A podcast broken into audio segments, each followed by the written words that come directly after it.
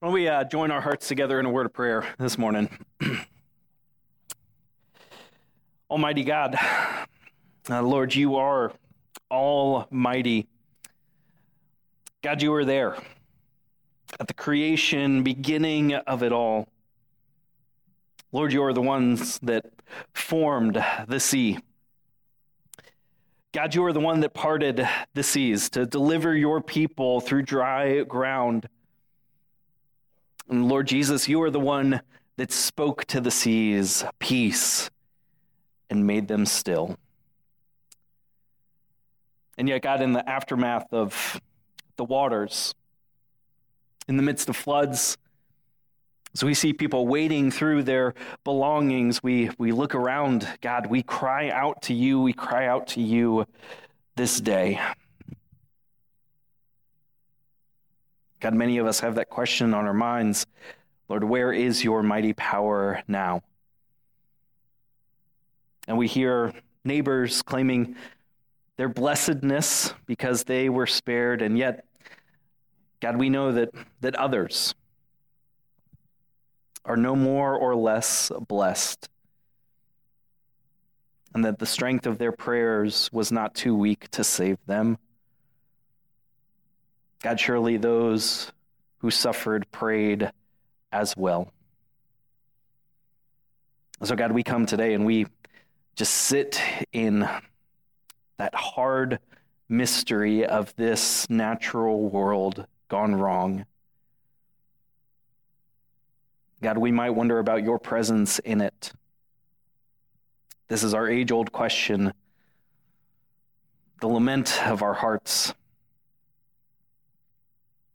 God, don't turn your face away from us. Meet us in our questions, in our heartaches, because surely, God, you are our refuge and our strength in times of trouble.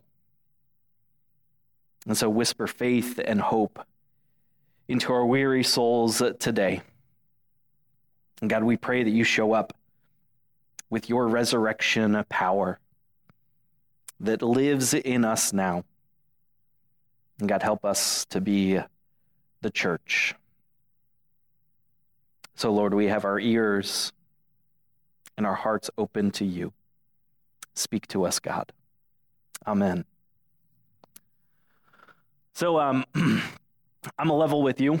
Um, I didn't do my homework for today. Um, so, uh, so apologize if I'm a little frazzled, if I'm not as polished as I typically am on a Sunday morning.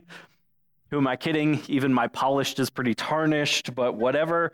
Um, but uh, but I, I, have a good I have a good excuse why I didn't do my homework. Uh, Hurricane Ian ate my homework. Right?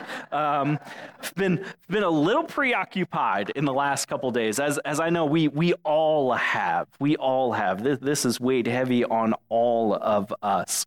Um, Englewood is is my hometown. For those of you that that didn't know, um, my family lives there, and in Venice and Naples and Northport and and that whole area area where, where Hurricane Ian just totally devastated everything. So my mind has been focused on that. Thankfully, um, everyone in my immediate family is safe. There's not a ton of um, at least structural damage um, to my immediate family's house. However, um, I have many extended family members who have lost roofs, flooding everywhere, completely lost everything. A lot of friends down in that area. Um, also, my, my home church uh, is down there. I contacted uh, the pastor who's there, Englewood United Methodist Church, uh, the place where, where I first met Jesus upstairs in the youth room of Englewood UMC the youth room just is a mess now. It, it is no more. So that's where my mind has been the past few days. You all as well, I know. Uh, I'm sure all of us know at least one person who has been affected and impacted in some way. And we all know that this so easily could have been us. I mean, it should have been us just about 12 hours before it started to make that little jog south. It, it's crazy. And, and we, need to be, we need to be grateful that we are here right now. that, we have this place to come into worship. But we shouldn't take that for granted because there's so many churches in the areas that, that they don't have that. Uh, my home church, they're, they're gathering in another building than they typically do, but they're gathering uh, for worship and, and just to see each other. So we, we need to praise God that, that we are here, that we get to see each other as well and remember all of them in our prayers today. And so, all, all that to say is that um, I don't really know what to say uh, today. Um, I've got one foot in my hometown of Englewood. I've got one foot here in Dunedin. And, you know, I'm just sort of at, at a little bit of a loss for words. I mean, I always am when catastrophe happens. But, but this one just, for me, for many of us, I know it just hit a little bit closer to home. Um, but, but here is what, what's interesting is that after Easter every year, I go away for about a week um, to plan out my, my message series. So, what, what am I going to talk about for, throughout the, the rest of the year? I do this every Easter. And so, way, way, way ahead of time, I planned this message series for right now. Uh, it's called Prayers for Grown-ups. And here's the idea behind it is that we have all been taught how to pray. Um, even if you're not a religious person, you know that when someone says grace before a meal, you know you should probably bow your head and close your eyes. Many of us grew up reciting the Lord's Prayer. We're going to talk about that today. Uh, but the question, the question of this series really is, is how do we pray now that we're grown ups? How do we pray when, when we have adult sized problems? How, how do we pray, right, when a hurricane comes through and destroys thousands of homes? Or how did you pray before the hurricane hit? And how do we pray now? And maybe the question for, for some of you, right, is who do I pray to now? God is supposed to be good, and well, this is not good. Jesus spoke and calmed the storms before. Why not this time? These, these are adult size problems, and sometimes we still have this child size faith that hasn't been able to come to terms with these huge issues. That, that sometimes our childhood version of faith just can't handle the enormous weight of these adult size problems. And I don't mean I don't mean to say that children can't wrap their minds around this. I don't mean to say that the children don't get it, that their faith is, is somehow inept in any way. Over the past few days, I've been praying with my two uh, young children. They're five and seven years old, and it's amazing. They've been praying for people who are in flood zones. They prayed the other night for people who don't have friends or family that are in flood zones that they couldn't get to, a place of safety. They, they get it. I mean, they also thanked God for Power Rangers and soccer balls and bearded dragons. So, you know, it's a little bit of a mix of everything. We're kind of working on all of this. Uh, but one day, one day, one of Jesus' disciples asked Jesus, Hey, how do, how do we pray? Because they, they'd been listening and watching Jesus pray for a while now. And on this occasion, one of the disciples finally mustered enough courage to go and ask Jesus what they had all been wanting to know for some time now. One of the disciples approached Jesus on, on behalf of the, the rest of the group and said, Lord, would you teach us how to pray? Because after watching and listening to Jesus pray, they concluded that perhaps they had been doing it wrong. Perhaps they had been missing something. Now, Jesus' disciples, they, they had all been taught how to pray as children. They were good Jewish boys and girls. They knew how to recite the Psalms. They had the prayers of the rabbis passed down to them. But now Jesus was their rabbi. And they now asked him how to pray. And this was this was a special thing because um, in this time in, in Judaism, when a rabbi taught their disciples, their students, how to pray, it was like, here I am passing down everything I know about God to you. It's almost like the Apostles' Creed or the Nicene Creed that we have in our church today, uh, when a rabbi passed down how to pray, it was like passing down all of their faith, the essentials of the faith to uh, their students. But prayer's kind of a funny thing, right? I mean, you pray to find your car keys, and well, it turns out answer to prayer, they were exactly where you left them, right? You pray for your team to win, and they win because, well, they were expected to win, or they weren't. You're late to work, you pray that you can get there and hit all of the green lights, and you do. But does that mean that the car that also got through was praying as well? Or perhaps, perhaps you've prayed for something big. So something that, that we would consider it, it would be a miracle if this happened. And sometimes it does, right? But sometimes, and sometimes more often than not, all you get in response is, is nothing. And in the silence, in the nothing, it, it convinces you to believe that there is nothing to prayer, that it is a waste of time, that prayer, well, it just doesn't work. And you're right. Most times the, the prayers that we pray, they, they don't work. At least, at least not the way that we wanted them to or intended them to. But in spite of that, Jesus prayed and Jesus encouraged his disciples to pray. And so the disciples asked Jesus how to pray. And Jesus, in typical Jesus fashion, teaches them instead how not to pray. He says, You want to learn how to pray? Let me, let me first tell you what not to do. Now, if you're not a religious person, you're going to love this part because Jesus begins by pointing out the hypocrisy of all of the religious people. In fact, here's, here's his lesson on how to pray. This comes from Matthew chapter 6. Jesus says, When you pray, don't be like the hypocrites. They love to pray standing in the synagogues and on the street corners so that people will listen to them. And this is the part of Jesus that you just have to love because he had no tolerance for pretenders.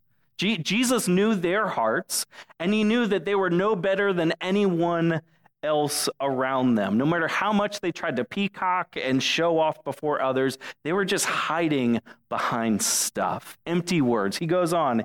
He says, I assure you, that's the only reward they will get. Don't, don't be impressed by them. They, they want attention. They're going to get attention from the people who are watching them, but they won't get attention from God. I assure you, that's the only reward they'll get. But when you pray, turns to his disciples now, when you pray, go to your room, shut the door, and pray to your Father who is present in that secret place. Your Father who sees what you do in secret will reward you. And so this raises some questions, right? When do you pray? Why do you pray? Even, even where do you pray? Do you pray so that others are impressed, or, or do you pray because it's about a connection between you and your good heavenly parent? So this, this, was a, this was a big deal in Jesus' day because the religious leaders taught that the reason why God doesn't answer your prayers is because, well, you need more faith and less sin. The reason why God doesn't answer your prayers is, well, it's you. You have too little faith and too much sin. You need more faith and less sin. That's, that's the magic combination to unlocking God's blessings in your life, right? And we've, we've heard similar things spoken today. It's the reason why COVID broke out throughout the world. It's the reason why the Twin Towers fell. It, it's, it's the reason why hurricanes come and devastate a whole state. Too much sin and not enough faith. You know that, that thinking, though, before too long, you, turn God into some type of ATM where, where you're trying to scramble to find the correct PIN number to get your reward from God. God's just this cosmic sugar daddy that you need to please in some way. But Jesus says, when, when you pray, go into your room and shut the door. Why? Why, why isolate myself? Why, why do I need to do that? Jesus says, Go there and pray to your Father who is in that secret place. Now, this is huge because Jesus instructs us to pray to God as our Heavenly Father. Or, or, our heavenly parent, father, mother. It, it, doesn't, doesn't really matter. That's besides the point. I know some of us get hung up because we had bad relationships with our earthly mom or dad, and so one of them just makes sense over the other. I, I get that. Jesus' point here, I think, is that he's instructing us to have this private and intimate conversation with a God who knows us and loves us deeply.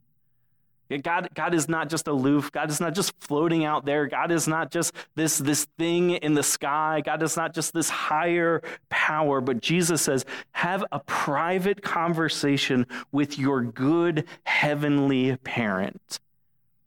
Meaning, use whatever tone you need to. You use whatever words you feel appropriate. This is to be intimate. Pray in private so that you can pour out your heart before your God who knows you and loves you. And, and I think Jesus says maybe that's our reward. Maybe, maybe, maybe that we are seen in our moment of prayer, maybe that's our, our reward. That sometimes, whether we want to admit it or not, we, we don't really like this as the answer, but, but maybe that's the thing that we need most to just know that, that we're not alone, that God looks at us and God sees us, to know that God has not abandoned us, to know that God is not distant or aloof or, or does not care, but that God still sees us in our, in our secret places, in our darkest thoughts, in the deepest aches of our hearts. God sees us there.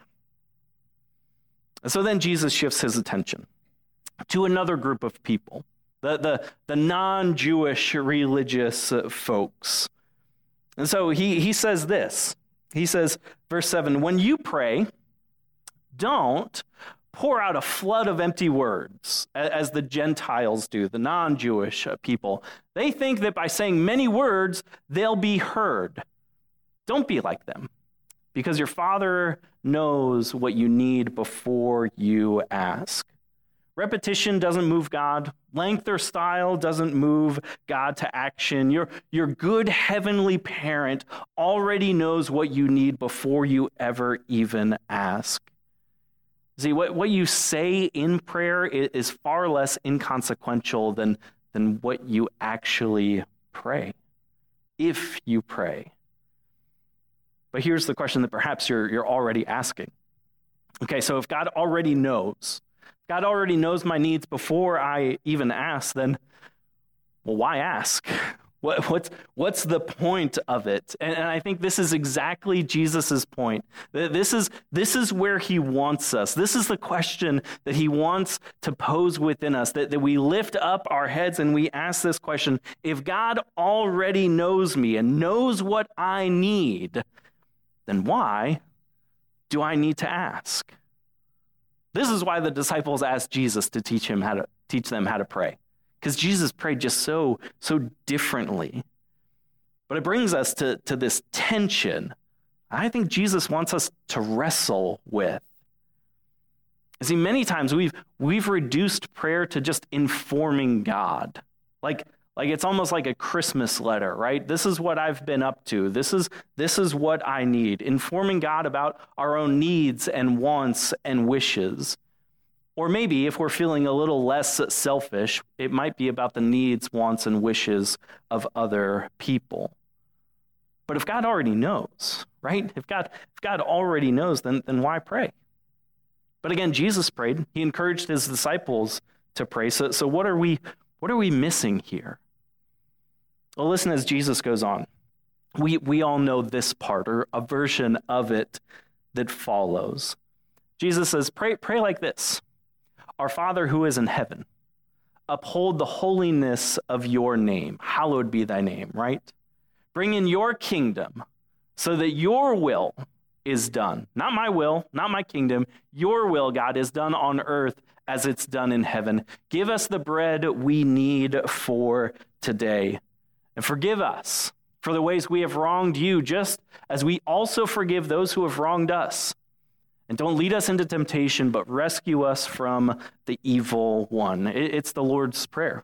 And we could spend the next 15 minutes or so taking this apart section by section. And actually, over the next couple weeks, we're going to kind of come back and look at different parts of this. But here's, here's what Jesus' prayer just kind of boils down to first, praise God. First, first, thank God. And then ask God for help. Help us in the things that, that we need most. And, and help us in the things, God, that we may not even be aware of. I think, I think this prayer is, is really to get us outside of ourselves, to get us outside of our own heads and our own selfish desires. First, start off by, by thanking and praising God. Uphold the holiness of your name. God, you are great.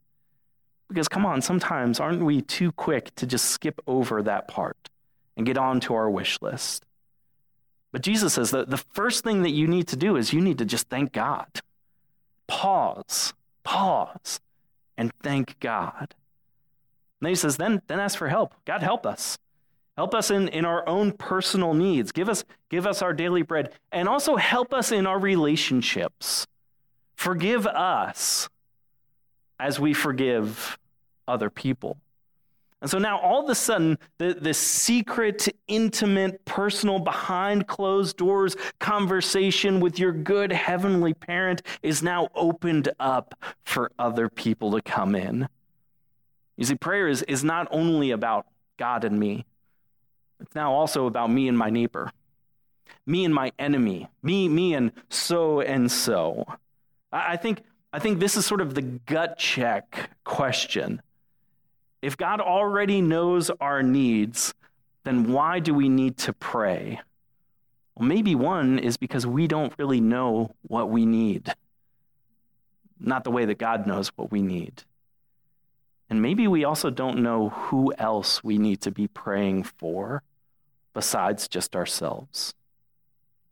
It's been said that the purpose of prayer is not to change God's mind, but it's to change our mind and to change our hearts. And it's also been said, and, and I think Jesus would agree with this, certainly his, uh, his followers after him would write things that, that sound a lot like this. It's been said that the most important part of prayer, the most, the most important moment in prayer, is the five minutes after you say amen. The, the most important moment in prayer is, is the five minutes after you say amen. That, that what you do next, after you end that conversation, after you give God your to do list and your wants and your desires, after you say Amen, what you do next is the most important part of your prayer. Do you do anything at all? Is, is there any difference? Is there any change after that close, intimate, personal conversation that you have with your good heavenly parent? What are you going to do after you hang up the phone and say amen? What you do next matters. We pray for the people that have been, been impacted by Hurricane Ian, and we say, Oh God, please help them. I think God says, Okay, glad to. Here's what I need you to do. Whoa, whoa, whoa, whoa, whoa, God. I said, You help them, not, not me. Not me. God says, Well, here's, here's all the ways that, that I can help them. I, have given you your daily bread. You've, you've got enough. Some of you have more than enough. You've got the whole bakery. They don't. So here's how I'll help them through, through you. I think, I think it's so interesting that, that Jesus kind of closes this prayer here by telling his disciples to ask for deliverance Rescue us from the evil one. And I think that's because you're going to be tempted to fall back into your own ways.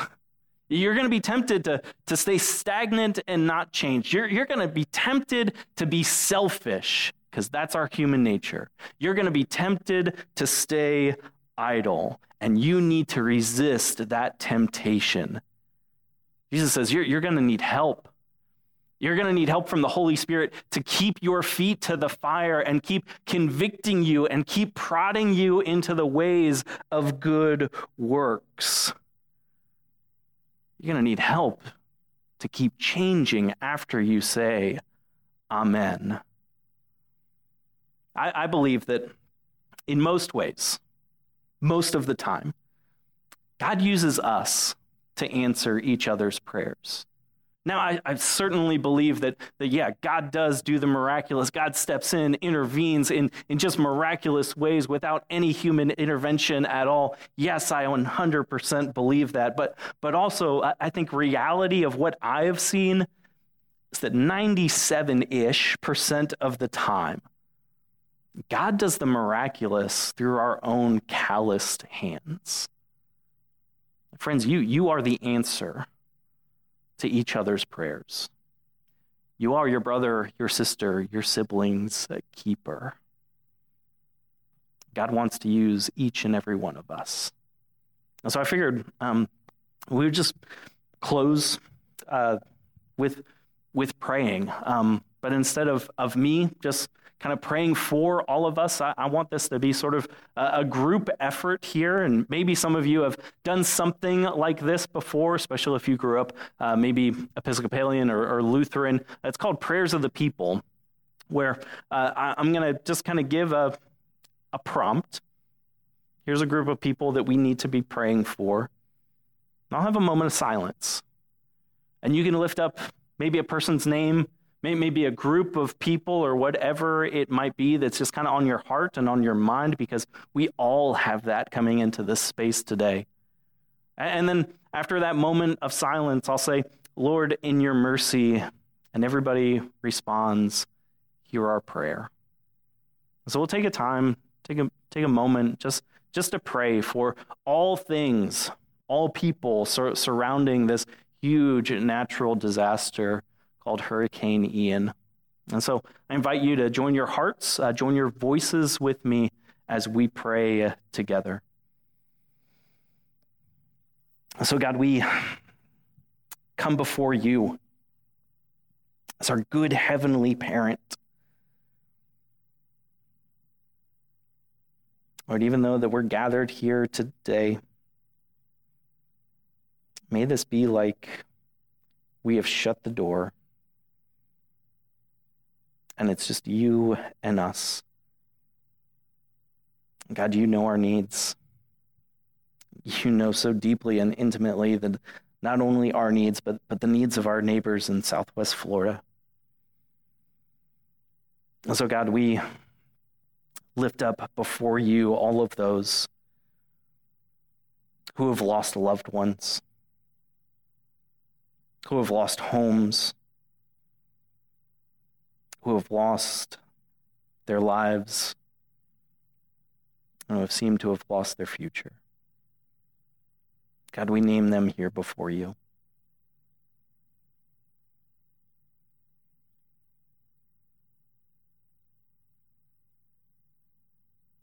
Lord, in your mercy, hear our prayer.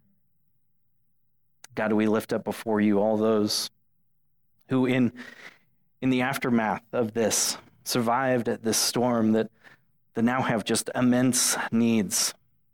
Got places to stay, refrigerators to keep medicine cool, the, the things that, that we can't even begin to wrap our minds around. God, for, for all of those who are struggling in the aftermath of this, we name here before you.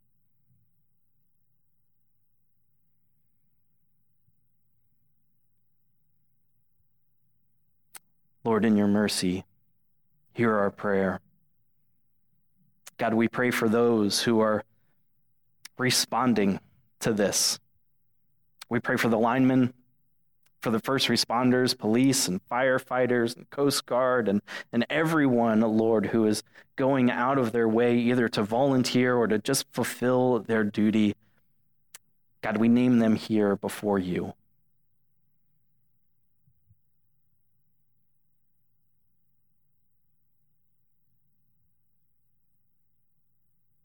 Lord, in your mercy, hear our prayers.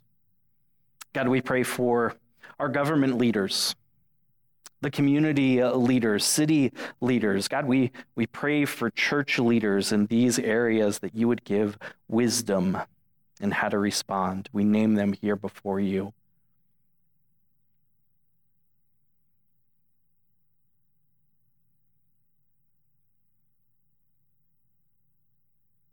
Lord, in your mercy, hear our prayers. God, we pray for us and for your church global. That we would be the hands and feet of Jesus to our neighbors. So, God, we name here before you ourselves and each other. And we would help in any way possible.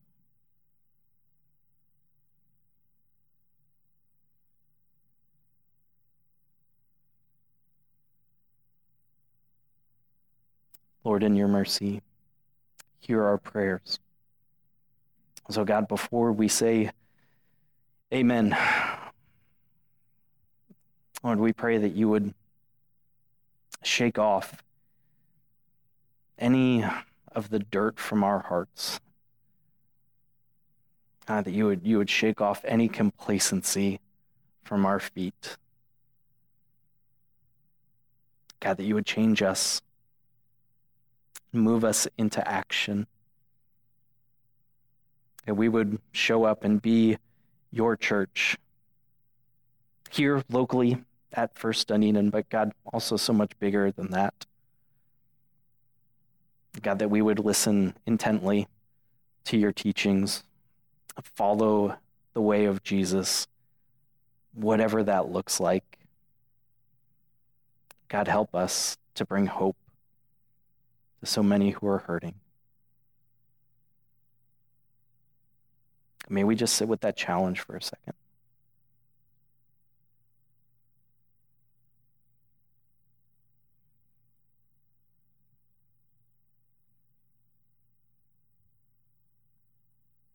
And all God's people said, Amen. So, um, one day Jesus was teaching crowds gathered around to listen to him. Uh, 5,000, that's just counting the men, 5,000, not including women and children, gathered around to listen to Jesus teach. Jesus got a little long winded, apparently, um, as you know, preachers sometimes do. You all know.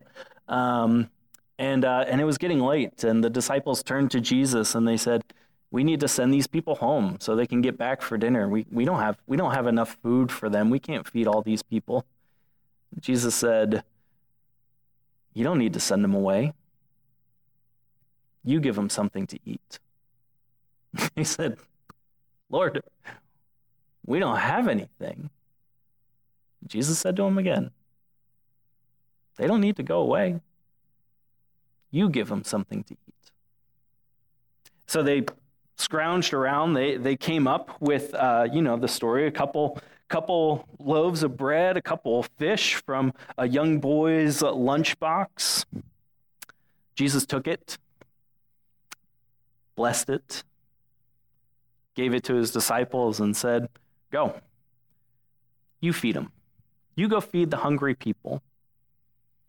Turns out there was an abundance left over afterwards 12 basketfuls of bread and fish left over. The question is what's the miracle of that story? How did that miracle happen? Was there something supernatural that happened when Jesus took the bread and, and blessed it, and, and it was somehow mysteriously multiplied into thousands and thousands of loaves and fish? Perhaps. Or was the miracle that people took only what was needed and shared. The miracle that people weren't greedy and were satisfied with just enough. I think it's probably a little bit of both, if you ask me. I wasn't there. But I do know that Jesus has given himself to us and that it is enough for us. And yet, it's also more than enough that we can share our daily bread, that we can share Jesus with our hungry neighbors as well. Hunger doesn't happen until one person decides to keep bread for themselves. Let's pray together. And so, Holy God, We pray that your Holy Spirit may fill up our hearts with nothing but love and grace. Now, Lord, where there is sin, where there is hatred, where there is apathy, where there is shame or guilt, whatever darkness, God, you would expel that with your light of love. Uh, fill us with your spirit. Lord, make us one with you, one with each other, and give us one heart for your mission and your ministry, that your kingdom would come, your will would be done on earth as it is in heaven. Amen.